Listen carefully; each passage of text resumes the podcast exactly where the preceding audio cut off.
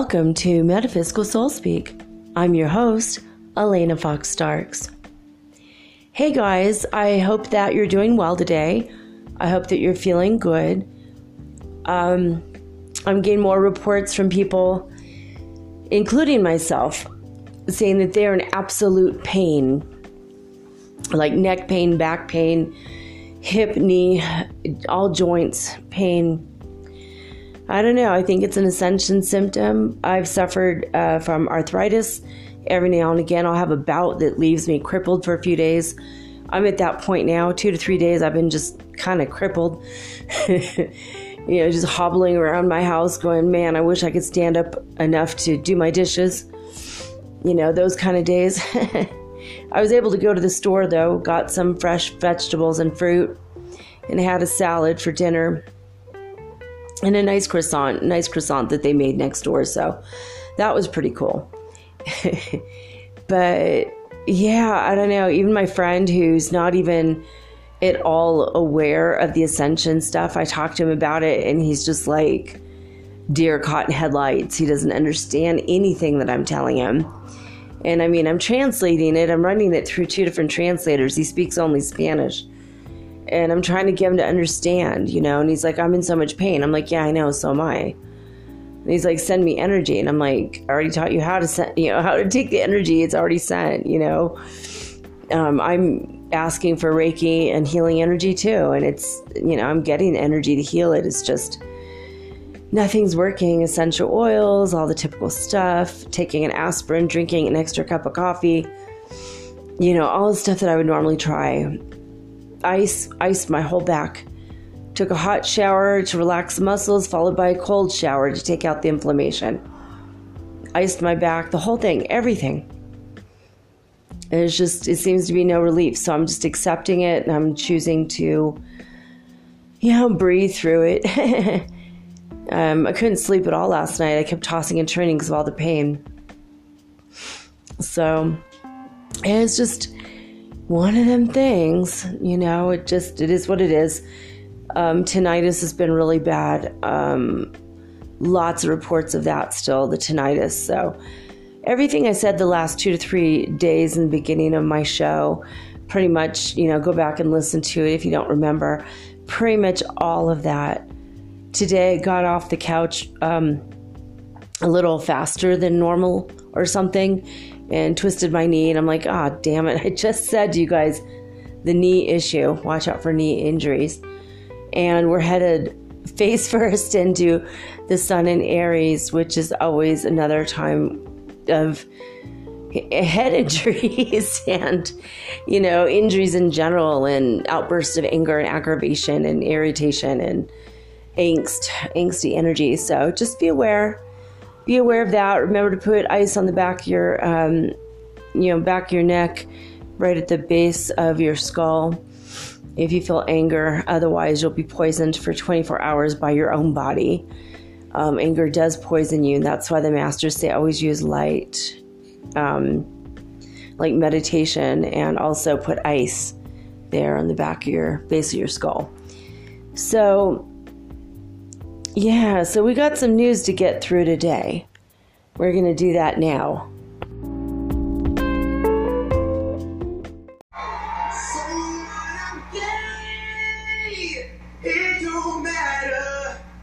God ain't made you no better than me. When I pray, He still answers.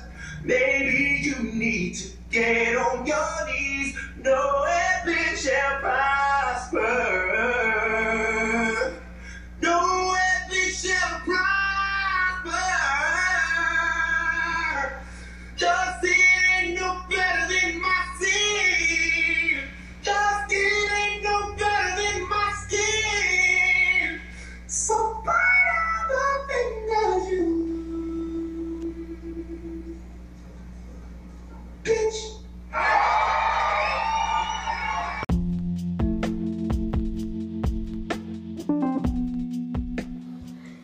Jussie Smollett sang that in the first season, I think it was the first season of Empire. And it was so relevant. One of the best moments at all, period, in uh, Hollywood TV history, especially when it pertains to the queer community. I was just like, oh man, I had to go find that clip on YouTube after I saw it, and I just after I saw it on Hulu and I was like watching it again and again, I was like, oh, God, it's so great. So I had reported on January 30th that the night before Jussie Smollett had been attacked. And what has followed since January 30th up until just yesterday. So he's attacked for being gay. All this bad stuff happened to him. He ended up in the hospital. He was all bruised and bloodied. And all of a sudden, within a week, more hate crimes, gay related hate crimes, when they suddenly found people who were paid to beat him up and that he did it and that all this evidence was mounting against him and then it made him look like a liar and then he got put in jail and he got blamed for his own hate crime which in and of itself is a hate crime the Chicago police treated it differently by going to the media instead of taking care of it through the justice system, made a media circus of it. Jussie Smollett lost his job on Empire. And I publicly apologized because I had believed his story. I initially believed his story. Well, guess what? What was I just saying yesterday about my kid having this gut instinct about people? His first gut instinct, and then after months finding out he was right. And then he had a gut instinct about somebody else. And then they turned out for a couple weeks to appear different. Well, it turns out that this person's actually what he initially gut instinct thought. So he had like one instance where one person appeared bad to him, but then they became friends. But then in the end, it turns out he's a bad person. And the other, and then the other scenario, uh, this woman pretend, you know, or she appeared to be a good person, and then for a couple weeks she was acting really weird, and he thought maybe she's really a bad person, and I was fooled, and it turns out he wasn't fooled after all. So, this is some really freaky stuff that's been happening. Like, do we use our discernment and trust our gut instinct? I say yes. Yes, unequivocally, yes. Can we still be fooled? Yes. Yes, we can. were we fooled by Jussie Smollett? No, we were not. It was a hate crime on top of a hate crime on top of a hate crime, and it was just, thank God, he was cleared of all charges. He was put in jail for his own hate crime. They put him in jail for his own hate crime. I mean, that's some sick, twisted shite right there. Like for real. So, once again, I'm calling tonight for prayers for Jussie Smollett. He is a really brave person for even outing himself in the African community, African American community, and even outing himself publicly and on TV and then playing an openly gay character who is a singer, rapper. I mean, he is a brave individual, and then to have to go through this crap. It's like, it's not Stonewall, but you know what I mean? It's. It's just one for the ages as far as gay history is concerned. This is, you know, it's just the climate. It's like people are angry and there's like a backlash against people now speaking out against crimes committed against them just for being themselves. I don't know, guys. We are going up, up, up into the fifth dimension, so I think these are some of the last things that apparently have to happen before we uh, get there. We have to work some stuff out. Many of us, most of us, in fact, are in the fifth dimension already. Um, speaking of the fifth dimension, I actually have some news in relationship to the um, Schumann resonance today. A slight increase in movement today. Everything took place from 4 a.m. to 10 a.m. UTC time, with a few peaks of 25 hertz. The highest peak was significant and it reached 56 hertz just shortly after 7 UTC. So that's pretty cool, right? I mean, finally, it seems like we're catching up to what I have physically been feeling for days. Even though I'm in a lot of pain, I am feeling so much energy. I was able to channel out a lot of it, thank God. So the bloating, the the water weight issue has gone down um, at least by fifty percent. I'm just channeling and but I mean, it's like constant. It's like I have to meditate so much and constantly, and then in my sleep, and then I'm having my spiritual team and Archangel Raphael, and I'm asking God, and I'm tapping into the healing grid with which I'm already putting energy into the healing grid. I don't know if you guys heard my Reiki episode, but when you do Reiki on someone or you're putting Reiki energy into something, you get the same amount of energy back for yourself. So, I mean, I'm healing up to 44,000 people at any given moment, 24 hours a day, seven days a week, and I have been since 2012. So, I mean, I'm I'm always channeling tons of energy out, healing energy. But what I'm getting now, it's like this liquid light. Like packets of little rainbow crystals, and they're ethereal on another plane of existence, and I feel them in my body and they're just hot. I mean, just like if you touch my skin, I feel normal, but you you touch the air next to my skin and it's so hot. It's almost like you're putting your hand over almost like a barbecue. Not a super hot one, but still, I mean, it's like putting your hands over hot, hot coals. I mean, I'm heating my whole house with my own body. I mean, I have heard a couple people have said that when you start to become enlightened and you're starting that ascension process that you don't need a heater anymore, you're literally going to heat your own house. Well, that's me. oh, God. It's just, it's bad. I mean, I'm like constantly putting water on my face and water on my neck, and I've been icing myself. I mean, I'm just putting ice on my back all the time because it's like so much energy. But so I know something's happening. We're all going up, up, up. Oh, yeah, but yesterday I did talk to you guys about a plague of toads. Now I'm going to tell you about another plague that is plaguing the Holy Land over in Israel next to the Red Sea coast. And it was on one side, now it's the entire Red Sea. Um, all the lands around it have been now plagued with a new swarm of locusts of biblical proportions. This started back in December, and now they're hitting their second, and eh, they're expected to have their third generation locusts because they're breeding rapidly.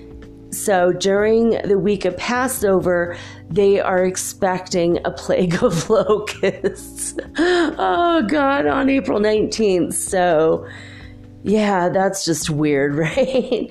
So, it's a billion locusts traveling together as a group. My God, I've traveled together in a group with three people and we're like getting ready to kill each other at the end of a week. You know, how can one billion locusts work together like that? Okay, anyway, that has nothing to do with anything, but I mean, that's like crazy, right? that one billion locusts are traveling at the rate of 93 miles per day. It's like, God, these things are relentless. This massive swarm, this plague of locusts. And it's, they're spreading across the Holy Land. And the last time this happened, I think, was in 1985 and that caused a food shortage and famine in Palestine. And they are expecting kind of like something similar because 1 billion locusts traveling and eating their way through Israel. I mean, I eat my way through a park in Lima quite often. Not the same thing though. but a billion locusts traveling at 93 miles a day, eating their way through 93 miles of land. They are literally every day consuming the same amount of food that would, on average, be consumed by 35,000 people per day. Per day. it just gets weirder and weirder. So, in Anchorage, Alaska, just in the past 24 hours, there was footage released to the UK Mirror by an 18 year old boy who, Adonis Shaw, he saw this red object that going, um, falling to the earth. It was long and skinny like a cylinder and it had two plumes of black smoke behind it and a white light guiding its way to the ground. He got it on video and immediately for some reason sent it over to the uk not here. I don't know why. Anyway or here not to ecuador. I mean to the united states. Sometimes i imagine i'm in the united states in california when i'm when i'm doing my show. It's so strange. But anyway uh, anyway, he uh, had the footage published and now it's gone around the internet just in the past few hours. And nobody really knows what it is. The Air Force did not have any planes flying that day. It was near the Air Force Base, but they have they don't have a red cylinder that would be hurtling towards the planet, so nobody really knows what's going on and it remains a mystery. Also, in the past 24 hours, it was reported on Shanti Universe channel on YouTube that a baby Jesus statue in a very small town near Acapulco, Mexico, has been weeping tears of red blood. And it started on January 1st, and and it went for a few days, and now it is weeping tears of red blood once again. And they believe it's because 111 people per 100,000 get murdered every year in this little town, which it's all drug and cartel related crimes. They think that the baby Jesus, I suppose, or God, they think it's a sign from God actually that the sins of the people are being seen. They were afraid to hold the statue uh, or take the statue in to the bishop because they didn't want to hurt the statue. And people have been taking turns cuddling and holding the statue as it weeps tears of blood. The bishop had to travel out to the statue and he said he wasn't sure if it was a hoax or not. Anything is possible, and we must not look to the supernatural first for an explanation when it might very well indeed not be a sign from God.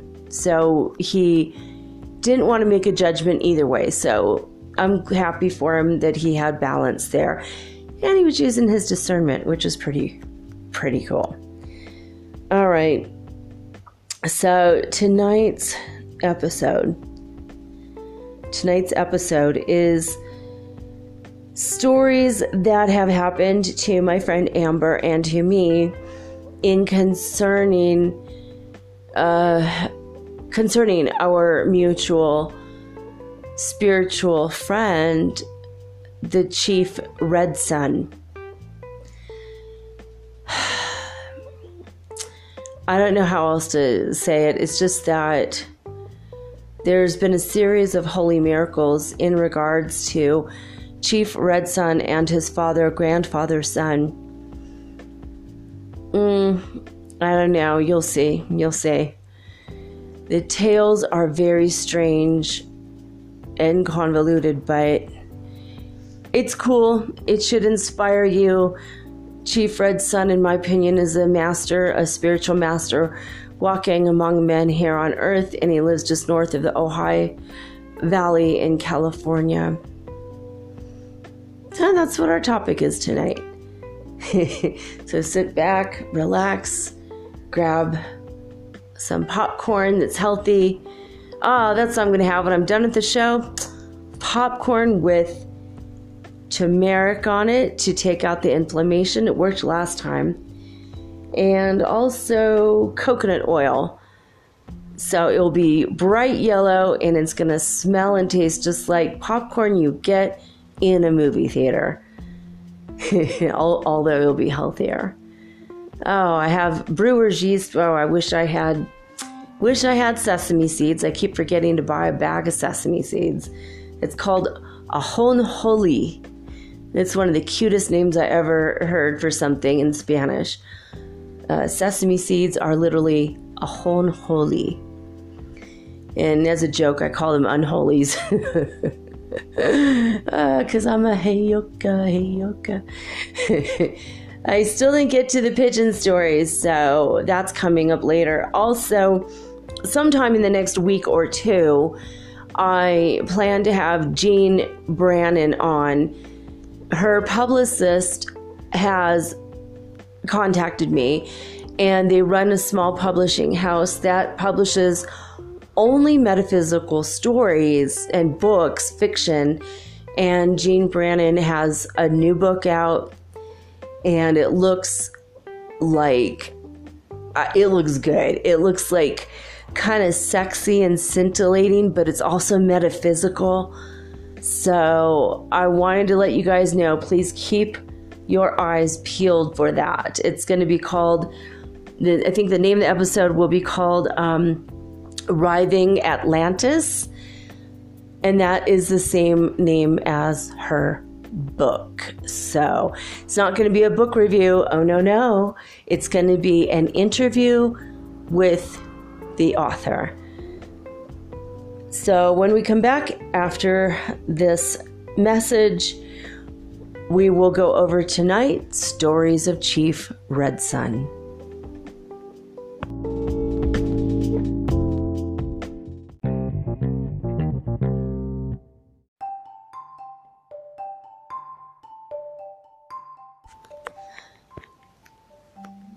Uh, as you guys are aware, if you have listened to my episode called What Was the Harmonic Convergence All About?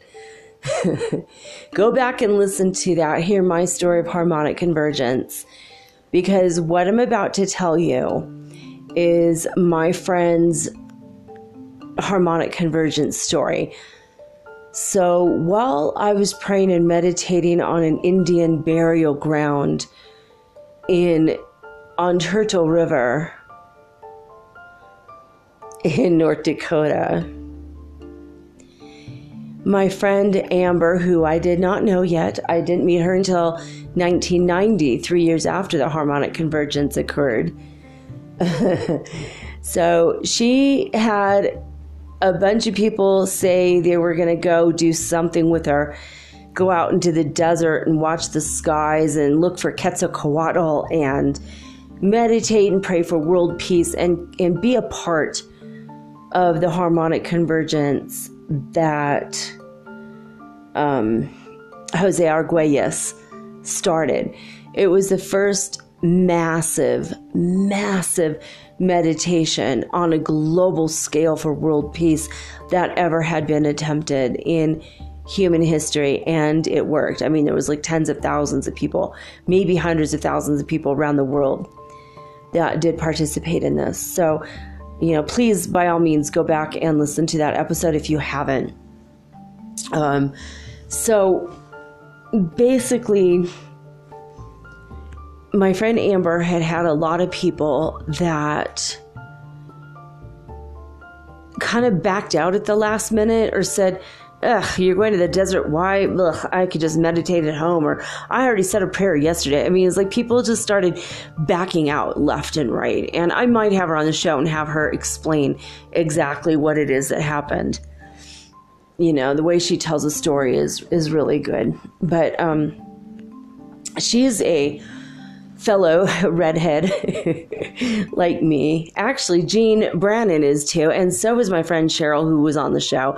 I also believe that Mason Adams, who's on the show, was redhead. It's like the show is like a redhead convention sometimes. Uh, it's kind of hilarious. Anyway, I don't know why. It has nothing to do with the story, but it's kind of funny just to think about it. So basically, um, Amber just said, you know what, screw it. You know, I'm going to go out by myself and I'm going to go out to the desert. And I'm just going to keep driving until the Great Spirit tells me where to stop. Now, I have often, since the day we met, I have often told people that Amber is my mom, and she has often told people that I am her daughter and everyone believes it and nobody questions it, not even for one second. And we look enough alike where we pass, we both have red hair and green eyes, but we're not related at all. and she is Native American, you know, mixed blood, obviously, just like I am, but different tribes. Like, I don't even think she's Cherokee. I think she might be Shoshone. Uh, So, but when we met, we realized that um, pretty much within a couple years of the year that I was given up for adoption, she also gave up a child for adoption. And the child she gave up was a redhead girl with green eyes like me. So we always felt like a spiritual connection. So she was always my mom away from mom. And we went to City College in Santa Barbara together and we met in 1990, I believe, which puts us at about 29 years worth of friendship. And she is one of the most amazing ladies I've ever met. She's a Cancer, she's an astrologer. She had the first uh, astrological dating service in the whole wide world back in like the 70s, early 70s and she got people together that are still if they're not married now they're still like best of friends after like 30 years she did hand drawn charts this is before computers so she is a very very cosmic very special person and very near and dear to my heart. So i'm going to tell her story and then i'm going to tell my stories about the same chief. So red sun yeah okay. Basically what happened so everyone dropped out of her plans at the last minute. And so she just gathered as much food and water as she could. She had no idea where she was going think she had an extra gas can and she has a motor home that she calls Stewball, which is after a a racehorse from her childhood that won this massive race and he was like a super popular horse and she always felt like if she names her uh, names her motorhome her old fashioned. I think it's like a 1958 Studebaker. And anyway, she felt like if she names this Stewball, it's always going to run like the horse Stewball always ran. I thought that was a really great idea. and, you know, to this day, and I met her in 1990, and Stewball is is still part of her life and still runs. Has had a couple, you know, transmissions and engines rebuilt since then, but Stewball is a pretty pretty nifty. It's it's glamping at its finest for sure. uh, but she so she took Stewball out into the desert and she was like driving on these dirt roads, these back roads, just driving and driving and driving. And she would like come to a crossroad and she would meditate and pray, which way should I go? And a bird would fly or the wind would blow or you know, she would just have a feeling to go a specific direction. And she just followed this crazy convoluted path. And she saw this one dirt road and the great spirit told her to go down that road. And she went and she went and it was like a couple miles she went down this long lonely dirt road that was one lane. And she's like where the hell am i going? You know and she got there and she was just hoping that she would get there on time to meditate and pray for the harmonic convergence you know? So that was like the big goal to stare into the sky. She's an astrologer you know? So she gets out there, she gets to where she's, uh, you know, supposed to go, and there is a very, very attractive, sexy, woo, sexy Chumash Native American man. And he's standing there and he's just smiling at the side of the road. And he waves to her when she pulls up and she stops the engine. And he comes over and he said, We've been expecting you. What took you so long? And she's like, What? like, what the hell? She's like, How do you know where I'm coming? And he's like, Look, the chief has been waiting for you. He's very old. I mean, you have to come with me. So she's like, Okay. And he goes, You could stay here. Obviously, you could stay with us. We have everything you need. We have all the supplies. You're going to stay with us through the harmonic convergence. And she's like, Okay mysterious but cool. Very very cool. I mean she didn't expect to there was no reservation land there was nothing that would indicate that there would be just a band of native americans living on this land randomly. And so she parks Stewball and this man goes hi i am red sun. I am your brother and he hugged her so hard and he goes i love you and i've missed you. And she's like i'm amber. And he goes i know. And so just one of those things. I mean this could be a movie you know? And so she takes she goes with him and to the big teepee in the center of the native village. And he says, Go, go, go in. The chief has been expecting you. And so he goes in with her and they sit down um, cross legged on um, blankets that are on the ground. And the chief is this old native man, very wise, very sweet, very tall very good looking, but very old, old, old. and he says, I am grandfather's son. I am, I am uh, Red Sun's uh, father. And you are my daughter. You are my spiritual daughter. And I have been waiting for you.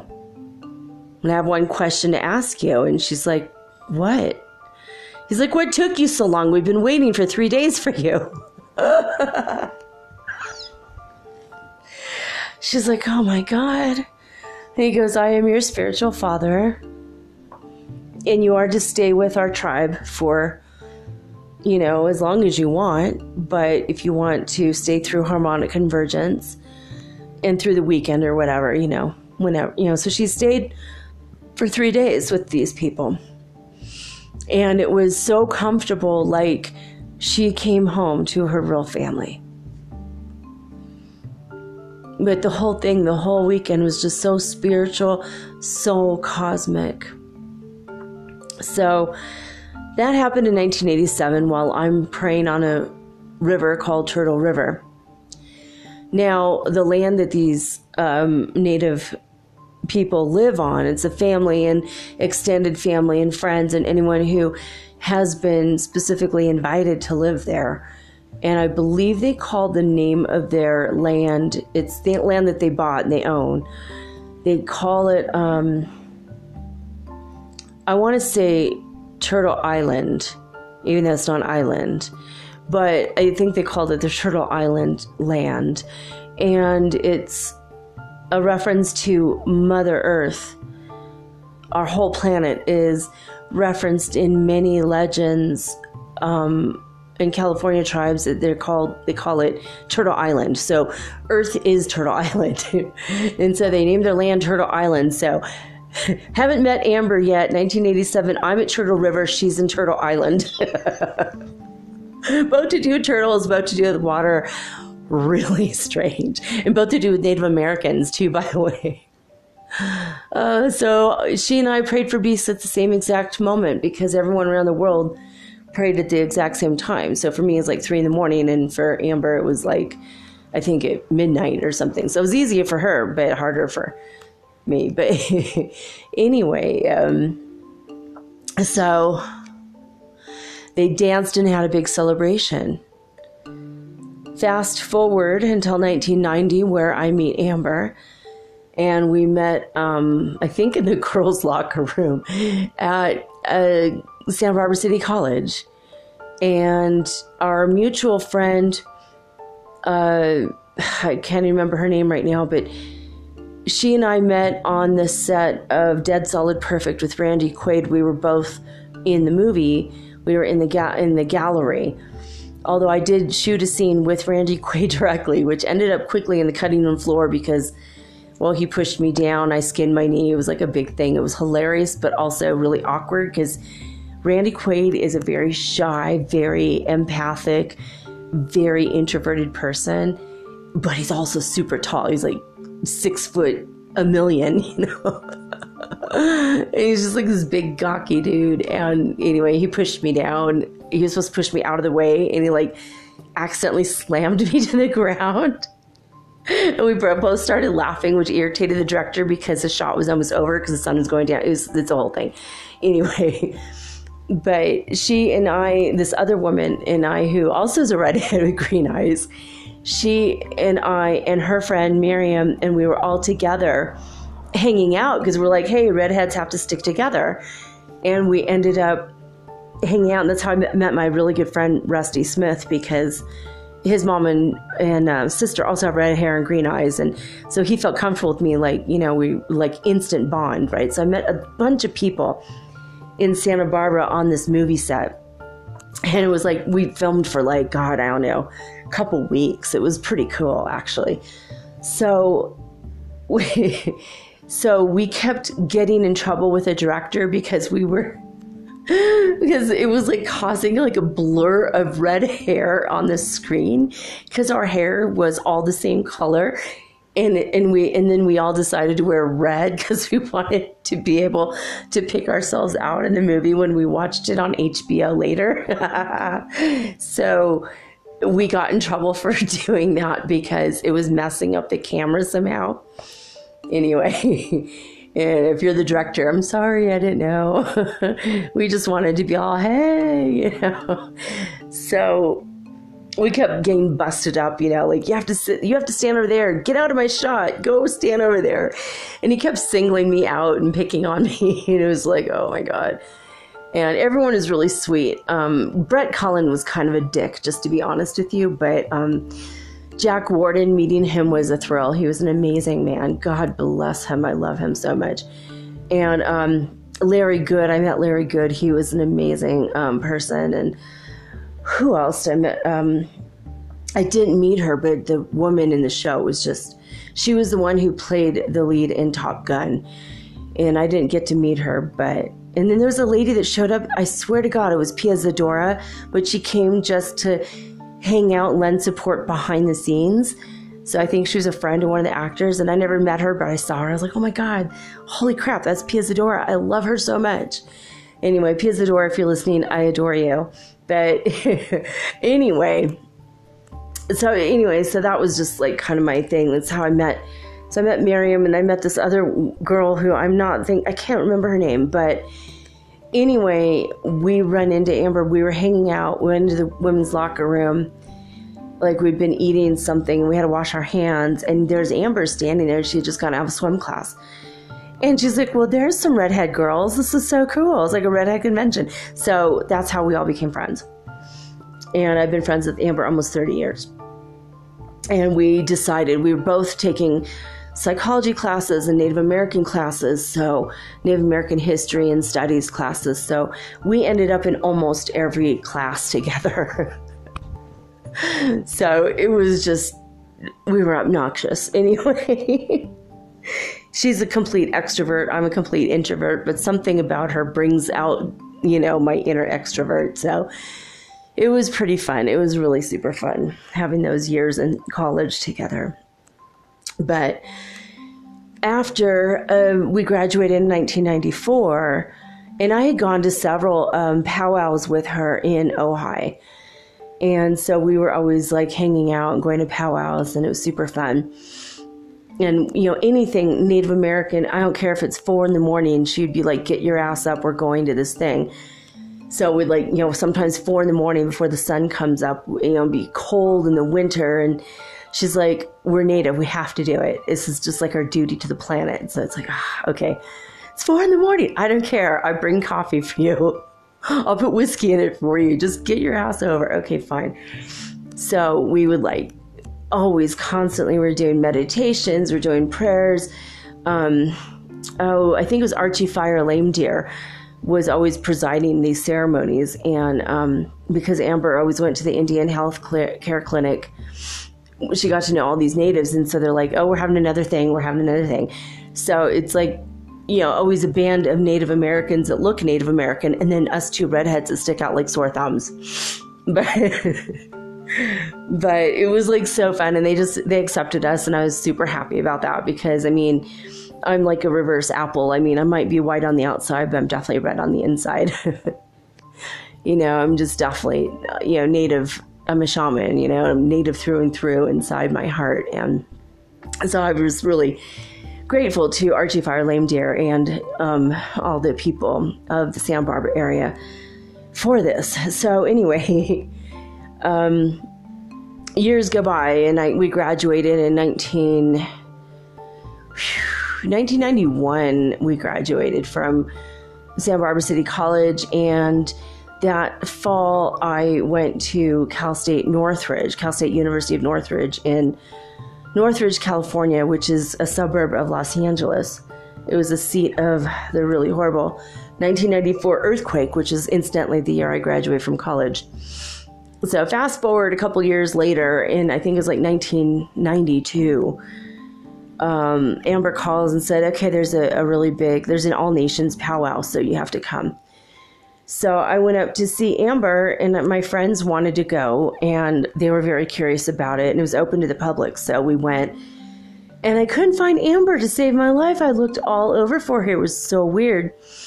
But earlier in the day, I was looking for her, and I was kind of a little restless, and I was a little, um, I don't know, I think I had heat stroke. I was so hot. And the women were dancing, and they called for all the women of all nations to come and dance and I didn't have my blanket and I didn't have an eagle feather. And even though the eagle feathers in these ceremonies are turkey feathers painted to look like an eagle feather because it is illegal to own an eagle feather unless you have a license and all this. But the government will give you all kinds of hassle, even if you're obviously native and if you do live on a reservation land, they'll still, you know, mess with you. So it's just easier to do turkey feather and I didn't have the things I was supposed to dance with, and I wanted to dance, and my spirit's like, go, go, go dance, go dance. And I'm like, ah, fine. So I went out and I danced, and I danced in a circle. I went one round, and a, a woman pulled me to the side, pulled me out of the circle in the middle of the ceremony, and said, You are disrespecting our circle. You don't have a blanket and you don't have a feather. I'm like, Well, do you have an extra one for me? And she's like, No, I don't. really angry. And then um, this other man, she like scolded me and she pushed me to this man who grabbed my arm and pulled me out and said, You have to dance with the uh, eagle feather and a blanket. I'm like, but my spirit told me to dance and God told me to dance. And I just say, I just do what the Great Spirit tells me. So I'm sorry. I'm, I don't mean any disrespect. Please understand. I was like in tears. I was crying. And he said, Come stand behind the drummers.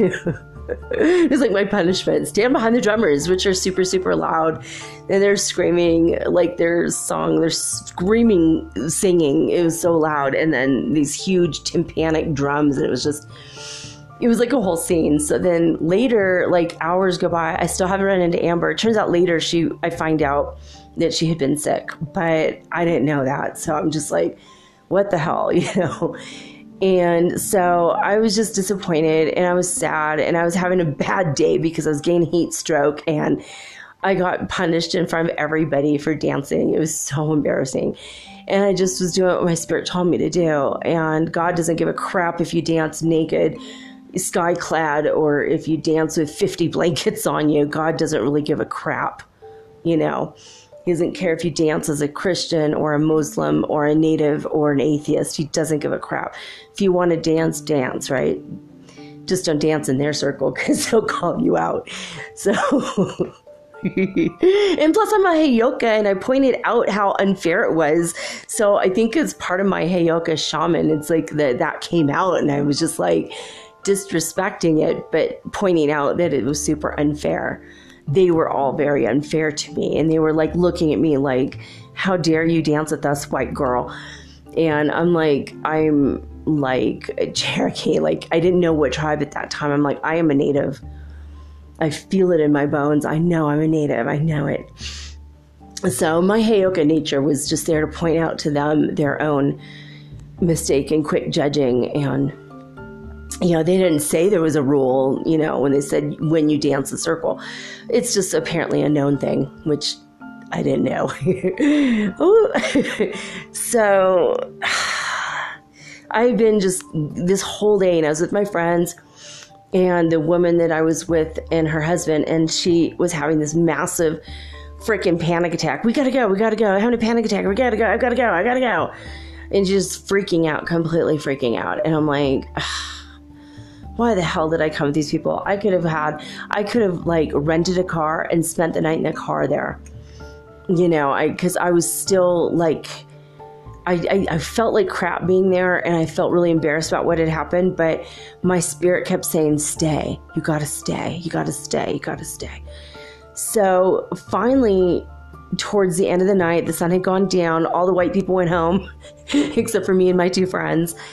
And again, Amber's nowhere to be found, nowhere in sight. And everyone said, Well, we're having now our native traditional meal and we're gonna have everything going on and you know, this is kind of closed to the public now.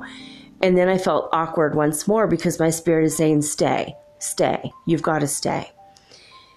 And my friends are like, I'm gonna go home, I got a panic attack, blah, blah, blah, blah. we gotta get back to LA. And I'm like, oh my God. So my uh, gut instinct, I'm like, look, give me give me 15 more minutes. I have to stay, and I don't know why. And then I turn around and there's this man who is standing there. And he introduces himself as Red Sun. And he said, I saw what happened earlier today. And I saw that your spirit wanted to dance. And I'm okay with that. I'm sorry that the women were mean to you and they treated you poorly. You didn't deserve that because you did not know. And they should have been gracious enough to allow you into the tribe because it was a dance to heal the earth and renew the earth, and I really wanted to do that. It was just like this deep meditation, meditational dance, and I just felt like blocked. they cock blocked me, and I don't even have a cock. That's not right. just wanted to rock out with my cock out because I didn't have a blanket to cover it. I'm just kidding. so, so he apologized. He says his name was Red Sun, and he gave me a really big hug, and he said, "I know you. I am your spiritual brother." I'm like, "Oh, really?" He goes, "Why did you come here today? You didn't fulfill everything you needed to do today, did you?" I said, No, I'm really mad. I, I came here because my friend Amber told me. He goes, Oh, yeah, now I understand. You must be Amber's daughter. I'm Amber's brother, Red Sun. I'm like, What now? hey, what now? She never told me about you. This is really weird. And I didn't know the Red Sun story until later when I found out the Red Sun story. And I was like, Oh my God. I mean, she told me the story, but she didn't tell me that their names were Red Sun and Grandfather Sun when she first initially had told me the story. I called her the next day going, What gives? Where were you? I met this guy, and she's like, Oh my God, that's Red Sun, the one I met. Oh my God, during harmonic convergence, that's who you met. So that was very weird. So, very cool co- coincidence. And he said, I wanted to let you know that um, I'm your spiritual brother, and I'm always going to have your back. I love you. I recognize you. You are my soul family. And I, it just made me cry. It got to the heart of it, you know, in two seconds. And I said, and inappropriately, I reached over and I touched his bare chest because above his two inches above his nipples, he had this um, these thick cable scars, and I just I put my hand on his chest, and I thought for a minute it's because he had done the sun dance. In the Lakota Sioux tradition, they tie themselves by their chest and they dance around um, a pole with these uh, ropes tied to their chest and they dance and dance and dance for up to 48 hours until the ropes fall out. And it's to renew the earth and to save the earth, to preserve the earth and to meditate for the earth.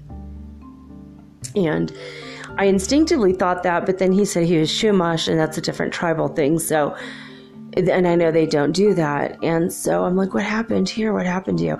I literally put my hand on his chest. Looks so inappropriate. I mean, looking back, I'm like, oh my God, I was so inappropriate.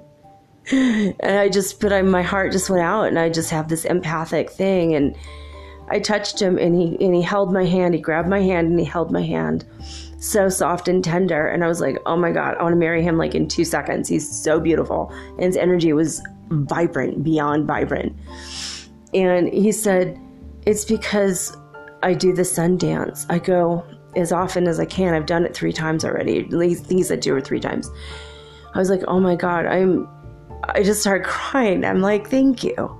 I was so impressed by that because it's grueling. They don't eat for the whole time. It's like day and night until the ropes fall out. And it's a very, very, very intense test of being a man you know, in addition to all of the earth renewal things. It's very ancient. And I just, and he goes, You know about the Sundance? I'm like, Of course, I take Native American studies. I am Native American. I just don't know my tribe because my mom gave me away when I was a baby. And he just hugged me. He just held me in his arms. He goes, That's okay, sister. I've got your back. I always have your back. I'm like, Okay, thank you. Thank you.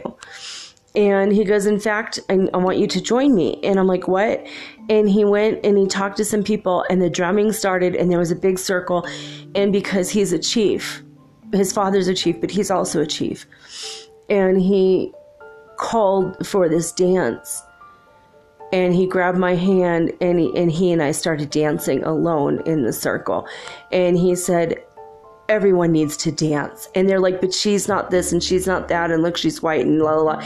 And he goes, excuse me, I'm the chief. Everybody has to dance. And everyone was like, okay, okay. And then we all danced together and it smoothed over the ruffled feathers from earlier in the day. And the women were hugging me. And I told them, I am native. Just because I don't look like you doesn't mean I'm not native. And it just makes me cry because it was like because of Red Sun, I became accepted. You know, among the tribal people, and it was all nations. It wasn't just Chumash. It was every nation was called. I mean, there were people from the Plains Indians and the Pueblo Indians, you know, natives, and it was from all over the U.S. had come for this massive powwow. And so we were you know, I ended my night in this intense, high spiritual holy vibration. I swear I was in the fifth dimension at this moment because I was holding the hand of Red Sun, Chief Red Sun. And he just, he said goodbye to me and he kissed my cheek. He told me he loved me and that he would definitely see me again. I'm like, when and where? And he goes, well, I'm going to get you a paper. And he handed me a paper and he said, if you want to give up your white man lifestyle, you're more than welcome to live on our land and our teepees the way that our ancestors lived. You could come and live at Turtle Island anytime you want for the rest of your life if you want. And I was like, well, I'm kind of in the middle getting my degree in psychology and I wanted to make a life and I wasn't really sure that I was willing to make that kind of commitment. I didn't want to say yes and then break the commitment a year later going, dude, this blows, there's no TV. Not that I would do that, but I don't know. I was really young. I might have done that. And I was like in, you know, I was like 21, 22. I was very young at this time. And so he was like, think about it. You are always welcome on our land. I love you very much, sister. So, I mean, I get home and tell Amber the story, and she's start crying. She's like, I can't believe that all happened to you. First of all, I would have given you a damn blanket and an eagle feather because you never do that. That is like the biggest faux pas. Like, well, hey, I know that now.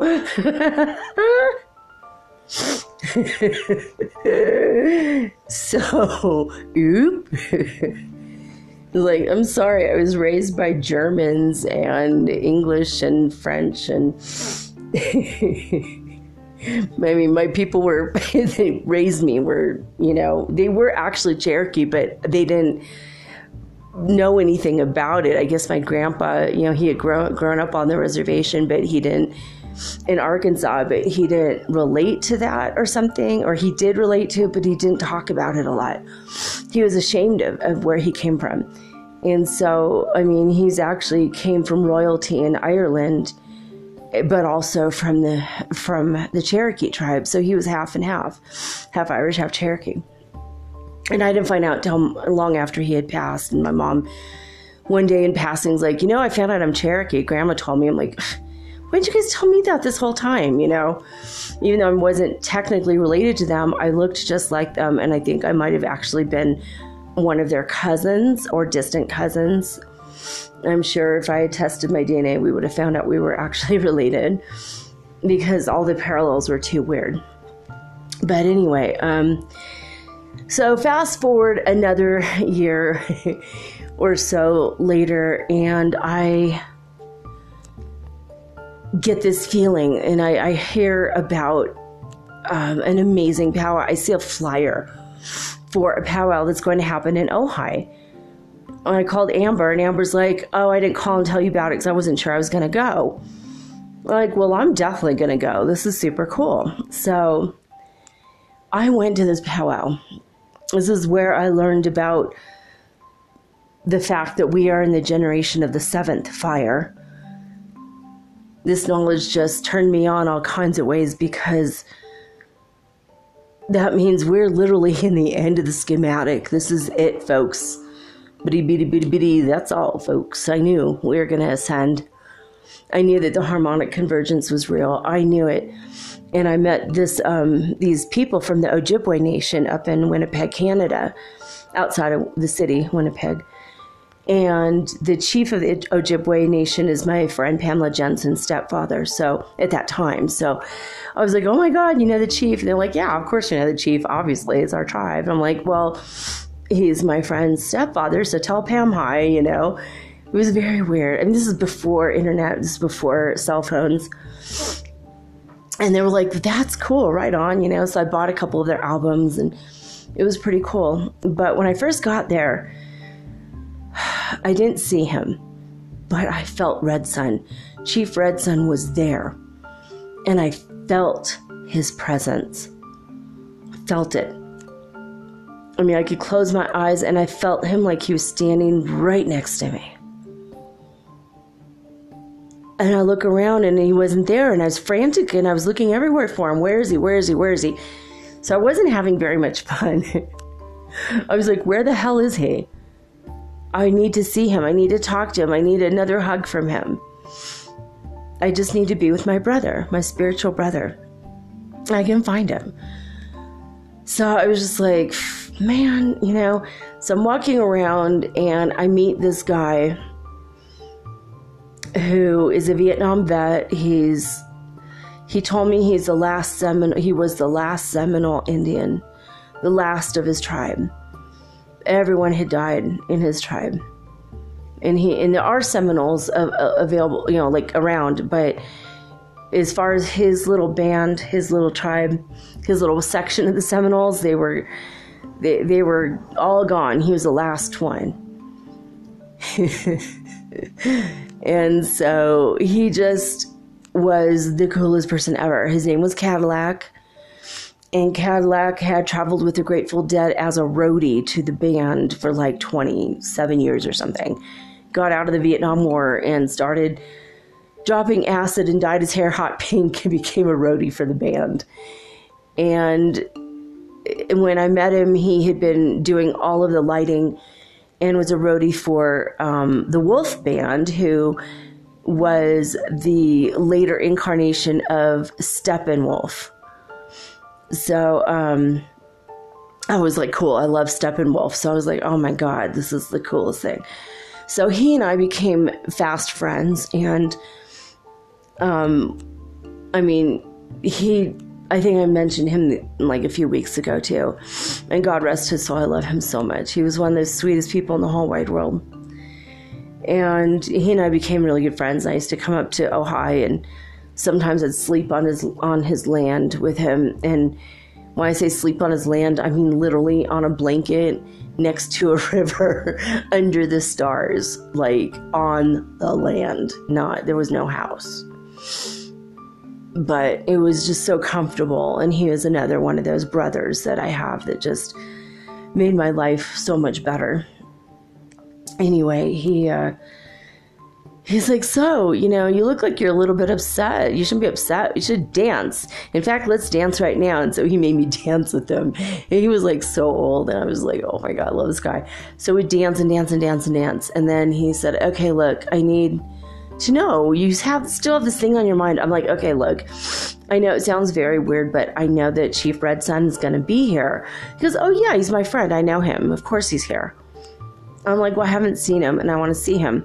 And he goes, Well, we're going to pray about it. We're going to ask the Great Spirit. So we were standing next to a gazebo, and, and he's like, Okay, we prayed about it. And he goes, Okay, I got some things to do. So go stand over there, close your eyes, and ask the Great Spirit again. Just keep asking until Red Sun appears.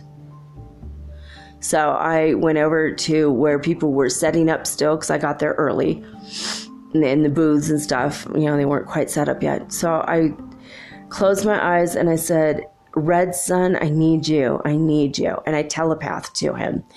And I asked Mother Earth Gaia and I asked the Great Spirit, help me find my brother. And I opened my eyes, I looked all around, I still couldn't see him. I'm like, man, this blows. This isn't working for me at all. And I'm like, whatever. And I was about to give up. And I turn around and he's right behind me. And he's like, Sister, I felt you here when you got here. I have been hearing you calling me, telepathing to me this whole time, but I am busy. I'm running this whole thing. You know, I'm one of the guys that are running it. Not only do we have a booth, we're running this whole thing. Sister, you, you got to stop talking to me, telepathing to me. You can't even hear my answer you're just talking to me, but you can't hear me back, and I'm busy. He goes, But I love you and I have to give you a hug. And so he gave me a hug. I'm like, I love you so much. And he's like, Thank you. I'm like, I just, I just really, really, really needed to see you. I just had to know you're okay and I needed to see you. He's like, I'm fine. I need to get back to work. You know, like he's super annoyed with me. I'm like, oh my God. but he's happy to see me too. It's really obvious, you know. And the whole time, the first time I met him, and now the second time I met him, um, there was a super tall woman who acted like she couldn't speak English at all, and she was extremely tall. I mean, she looked like seven feet tall almost, and she was very skinny, and she had a very long face, and her eyes were very, very, very, very blue, like ice. And the energy coming off of her felt like ice. It was almost like standing next to an air conditioner, and it was a super hot day in the summer. And I don't know what her deal was, but she gave me this seething look of raging hatred and anger towards me every time I talked to Red Sun. I don't know what that was about, but I just thought I'd throw that out there. She almost did not look like she was human. She almost looked like she was maybe a Nordic style alien I don't know. She might have just been from Europe. I mean, I don't know. I'm not trying to insult anyone from Europe, but she had that look about her like she was very, I mean, not even Swedish. Like, I don't even know what, where she would have been from, but she was tall and she had, her hair was like a light brown and it was tied back in a long, uh, like we all had long hair braids or, you know, ponytails, and that's what she same thing, you know, she dressed in completely traditional native dress and she had blanket around her and and he told me, "Oh, by the way, this is my father's wife." Oh, okay, cool. All right. All right. And I said, "Hi, nice to meet you. How are you?" And she just glared at me like I just set her dog on fire. like, what the hell? Why is she such a bitch? She's so mean. And she didn't ever said a word, but I, I just like just felt like she's so mean to me. Just, she can't say hi. She can't. Yeah, she hated my guts. Apparently, she's an extremely serious person, and well, you know me, Heyoka, hey Yoka. I'm a Heyoka shaman. I like to joke around and laugh and yeah, maybe heckle people too much, but you know, just I'm very easygoing and sweet, you know. Like no one hates me like that, and she freaking hated me. So anyway, that is neither here nor there. But a second time, he gave me a flyer and he said, "I want you to come and live with us, sister. I want you to live on the land with me." I'm like, I'm still in the commitment with the white man's school. I have to keep doing this. So I mean, I don't know. I'm not gonna go, but I didn't want to live with him, but I didn't want to disappoint him either. And so I was like, well, I'm still in the middle getting my degree. And he goes, well, when you're done, you can always come and live in the land. You have to do a share and work the land with us. And garden will teach you how to weave and make your own clothes and stuff. But if you want to come and live the way the natives do, if you want to come and commit for three months, you can do that. Or you know, come and live for years. And I never did it. I never did. And I was terrified of this woman. And part of me felt like, and she looked like a ghost. She was so much whiter than me, and I'm like paper. So it freaked me out. And I just, it's like either she's real and exists, or she's an alien, or maybe she was just like a ghost that I kept seeing. I mean, it was like crazy. She never said one word, not to me, not to anybody. She never opened her mouth. Like every time I saw her, it was the same exact story. And like, who the hell is this woman? You know, why does she treat everybody like crap? And she's at grandfather's son's side 100% of the time. And when grandfather son wasn't there, she still stayed there. Like she'd stay at the booth and people would ask questions and she would never answer anybody, not one word. I didn't know what her deal was. I still just wonder what the hell her deal was. But I mean, maybe she was channeling everyone's energy. Maybe she was just a healer of like the land or something. Maybe she's just like trying to be a calming force, but she just hated my guts. But so after everyone set up and then the powwow started to go and it started to get underway, um, Red Sun um, did a, led a couple dances for the men, and I took a couple pictures of him dancing, which was very very cool. And then later, um, when I ran into him, I called him again to my side, and he goes, "What do you want again?" You know, he's like, "It's like the one day I'm like super busy." I'm like, "I just." He's like, "Yeah, yeah, spit it out. Like, come on, I don't have much time." I'm like, "I just really love you, and I just." Had really, really missed you. And I feel like a part of myself is almost missing because of missing you, you know? He goes, I know. It's okay. We will be together again at some point. I don't know when or where, but we will. We will always have time, you know, at some point together. And I go, Well, can I just, can I please get a picture of you? Just so I know and I could have a picture of you with me and I can be with you like when we're not together when I'm in LA and I'm lonely can I at least you know talk to you or have your picture? And he said yes not a problem. So he stood in front of a tree and I took his picture. And he smiled and he was very gracious and then someone else saw that and he's like oh fuck. I mean he just like the look on his face was like oh damn it you know? Why look she's starting this thing you know, and he, so this other lady's, can I get your picture too? I'm from Wisconsin. And he's like, oh my God. And I just love the natives. Oh, the Indians are so cool. And he's like, oh my God. You know, I mean, my, you know, you know, my reason for asking was just like, you know, I, I want to have a picture of my brother. You know, he's my family. He's my spiritual soul tribe. He's my family. And this is what woman's like, can I have a picture? And he's just like gave me this look like he was so pissed off at me. like he had so much love and compassion for me, but at the same time he was super impatient. and he's trying not to say anything, but I could see it in his eyes. I'm an empath, I feel it. And so she took a picture, and then he's just like, no more pictures. And he's just like, he freaked out and he left. I'm like, okay, fine. I just I'm not gonna deal with him the rest of the day. I don't want to hurt his feelings or upset him. And I never ran into him for the rest of the night. And I kept wanting to, but I never ran into him again. But I met my Ojibwe friends and had a really good rest of the night, hung out with Cadillac and danced a lot. And oh, about a month later, I got around, I was back in LA and I got around to uh, developing my pictures from the um, from the powwow and I was like, oh, this is going to be great. And I had an amazing, I had an amazing picture that I took of Cadillac and I got copies made and I, and next time I saw him, I gave it to him and God bless his soul. The day that he died, the only picture anyone ever had of him was the one I took. And that's the one that ended up in the newspaper, in the Ventura um, County newspaper, and also in the Ojai paper. So the only picture anyone ever had of him was the one that I took of him. So that was pretty cool. but um yeah, so I just I was going through all these pictures and I'm like, why the hell would I take a picture of a tree? Like just a normal picture of a freaking tree. I'm like, well, this makes no sense. All of my pictures are of like the overall view of the people doing the dances, you know, the bands playing, you know, how many cars were in the parking lot. So many people were there. It was impressive.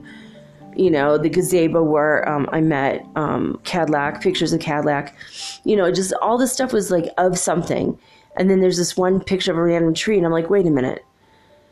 Where's the picture of Red Sun? Where's Chief Red Sun? Where the hell's my brother? And I went through all the pictures, and the picture that he posed for standing in front of that tree he did not show up on film. He was invisible. He did not want me to take his picture, and he vibrated so freaking high that no one could freaking take a picture of him. And then I went, I saw the ones where he was dancing. I saw one where he was interacting with other people and his vibration had been lowered enough where I did get a side profile picture of him from a distance. And then another one while he was doing the dance, he was just a blur.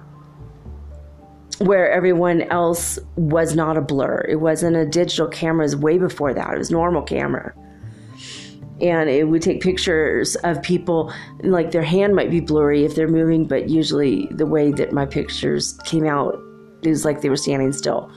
Except for him he was a blur because he was vibrating so high. And i did not know about that. Late i mean it freaked me out. I was like oh i don't think i should ever try to go back and see him again. He was angry with me. He doesn't show up on film. What the hell is happening I'm like, I'll just deal with him in the next life because in the next world because this is ridiculous. So I just, it was like one of those weird things, you know, and I just was like, okay, maybe this isn't meant to be because something weird is going on. And later I found out that if someone is vibing super high, it's hard for them to come down to our level, and that's why they don't want their pictures taken. Another faux pas, oops moment for me. Okay, great. Just embarrassing myself left and frickin' right with the Chumash Nation. so, yeah, this is just an episode about how I embarrassed the hell out of myself, basically, repeatedly. Heyoka, hey yoka. I am a hey Heyoka shaman, and I just, I'm always I'm supposed to be in a like I didn't do it on purpose. I didn't mean to do it, but it's just the nature of the Heyoka. We're supposed to be somewhat disruptive and interruptive and pointing out when people are being too serious and not um, focusing on the correct things. And it's just in my nature to be this way. And i didn't even understand that until recently. So this is all very painful memories you know some of it. And some of it's wonderful memories. But so fast forward yet another year, and I'm like, I'm never gonna go back to the freaking powwow. This is like ridiculous. And I did. I went back to several powwows, but one year, and I never saw the, I never saw Red Sun again. Actually, in all those other powwows. Years later, I didn't. I didn't. I didn't. But one day, um, I'm at Cal State Northridge, and I was getting ready to hop on the bus, and it, something told me, go this way. And I felt like it was Red Sun. I hear the cry of a raven as he's one of my totem animals. I look up. Okay, brother Raven, what do you want to tell me? And he's and he's like start flying. I'm like, okay, great. And he showed me this building. I'm like, okay, what? And so he just kind of was like, you know, come on, with one wing out, like go, go into the building. All right, grandfather, I'm going into the building. And I go into the building, and there is a little flyer, just a lone white flyer pasted to the wall. And it said, Today for the Native American uh, group, like league or group or club. I think it's like the Native American Club. Today, Chief Grandfather son is speaking. I'm like, are you kidding me right now? Are you freaking kidding? Chief Grandfather it gave me the chills. And I brought tears to my eyes. I'm like, what? Maybe Red Sun, maybe my brother's here. I walk in and I sit and I was late. Again, another faux pas. Oh my God. It's like my karma with these people. Uh, so I just sat kind of in the back and it's like a big circle around grandfather while he sat and talked. And he's and he stops his talk and he looks at me and he goes, Do I know you? And he goes, We'll talk after. I'm like, Okay, okay. I'm like, Yeah, maybe, yeah, maybe, yeah. But we'll talk after. And again, with the tall Nordic blonde woman who never fricking sits down. She's tall as F. She was like, you know, she looked like she's eight freaking feet tall this time, and her eyes are even bluer and colder. I mean, they're like beads of freaking ice balls, you know, just she was just so freaking cold and that seething, horrible feeling of hate towards me. Again, there she is again. I'm like, I need to never be around these people again. it's like I love them so much, and they're warm and jovial and loving and vibrant and passionate. And even when they're angry, they're passionate, right? But you know, grandfather and Red Sun both, you know, the father like son, right? But here's this ice blooded, cold hearted bee standing there staring at me with this absolute disdain and hatred and seething anger. Again, I still don't know what the hell that was about. I said hi to her. Oh, hi, remember me? And she just said nothing. And, and, and grandfather said, son says, oh, she doesn't really talk much. I'm like, yeah, no kidding. so he, he talked about going to Europe and he talked about going to his different things. It was very, very cool.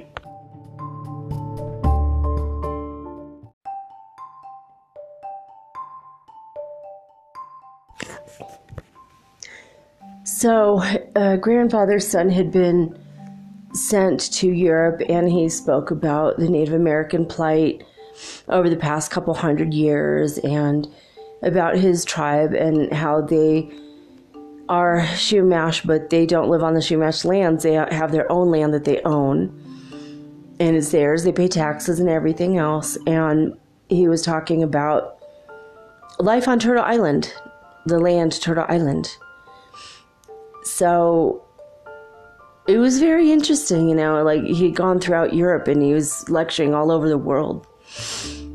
And he was old. Boy, he looked pretty pretty old. He was he could hardly walk.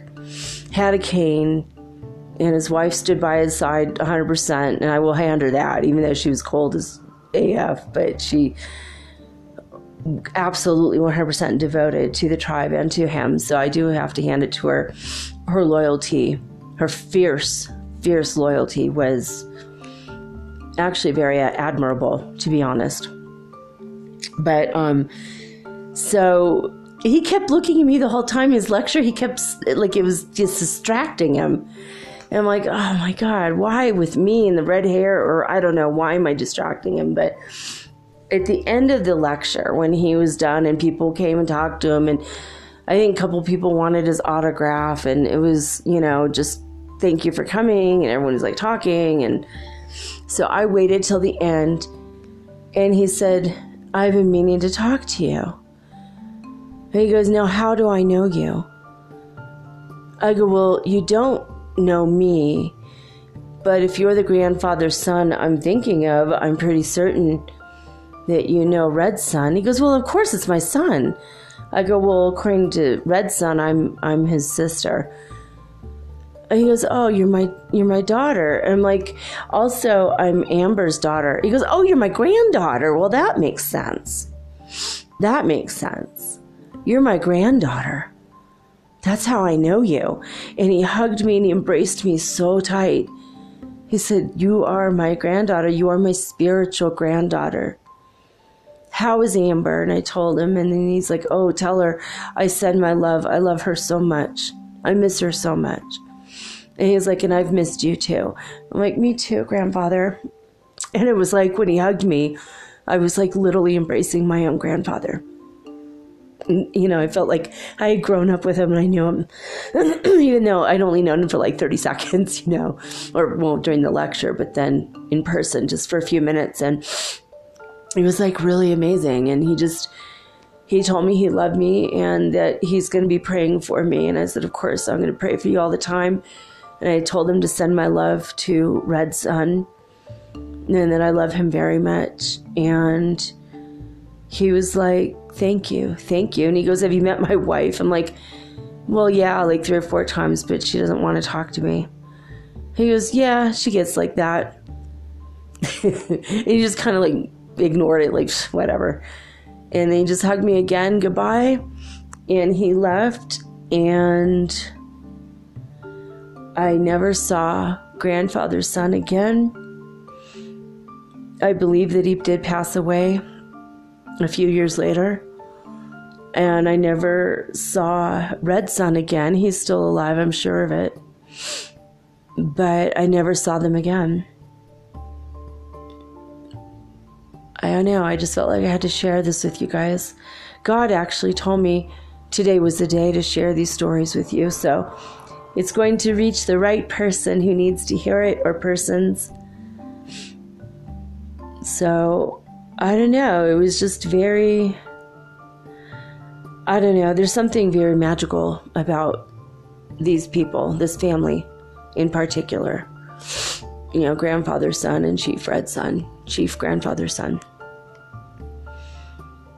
I mean, I went to a lot of different Native American things on um, like lectures and dance, like, you know, powwows. And um, there was like a Native American fair on Cal State Northridge campus. They even had pan fry bread, which is super excellent. But, um, and I even met Iron Eyes Cody. I can't believe I met Iron Eyes Cody. Oh my God. So I love him so much. Anyway, um, met a lot of people. In fact, I met a man from the Lakota Sioux tribe that had paler skin than me and bright blue eyes and red, red, fiery red hair. And he said he grew up on the reservation, the Lakota Sioux reservation, his whole life. And he said, "I'm dancing for my daughter." He said, "I was da- he was dancing all across the country. His daughter was very sick and needed an operation." and he competed in fancy dance competitions all across the country. And he almost was at that point where he had um, the money to pay for her. And I told him I'd pray. I think I gave him a couple dollars. I'm like, I'm lame. I don't. I'm a starving student. This is my school, and I Taco Bell every day. I spend literally two dollars a day on meals. I had a chicken burrito and a taco and a glass of water every day. That was all I ate. And sometimes I'd have breakfast, but very rarely. Sometimes I cook for myself, but very rarely. But um I don't know. I mean, that was kind of like the last real that was those were the last contacts I had with the Sun family and to this day, I've wondered about them, how mysterious, like, how did they know us? And then how would they, and they both were like, oh, of course you're Amber's daughter. You look just like her. They both said the same thing. It's like, wow, because I guess we have red hair and green eyes, so that makes sense, but we didn't really facially look like each other that much. But everyone just always saw it. They just saw it. And it's like an energetic soul tribe, soul family. We just we look alike. We belong together, you know. So anyway, if you want to find me on Twitter, my more recent feeds, hashtag Soul Tribe, hashtag Soul Family. I've been doing that one also. Hashtag 5D, hashtag Ascension. Um, I'm also at Mermaid Girl 888 on Twitter. And if you want to send me a message on Anchor, that is at anchor.fm forward slash metaphysical. If you want to send me a message or you want to be on the show, you have something of a spiritual or metaphysical nature to offer, I would love to interview you and have you on the show and talk about it. Anyway, that's all I have to say about all that. I love you guys very much. I'm happy we're on this trip together. We're walking the same road. I'm happy about that. But now I'm signing off with peace and joy and the high vibes of the holy fifth dimension. Until next time.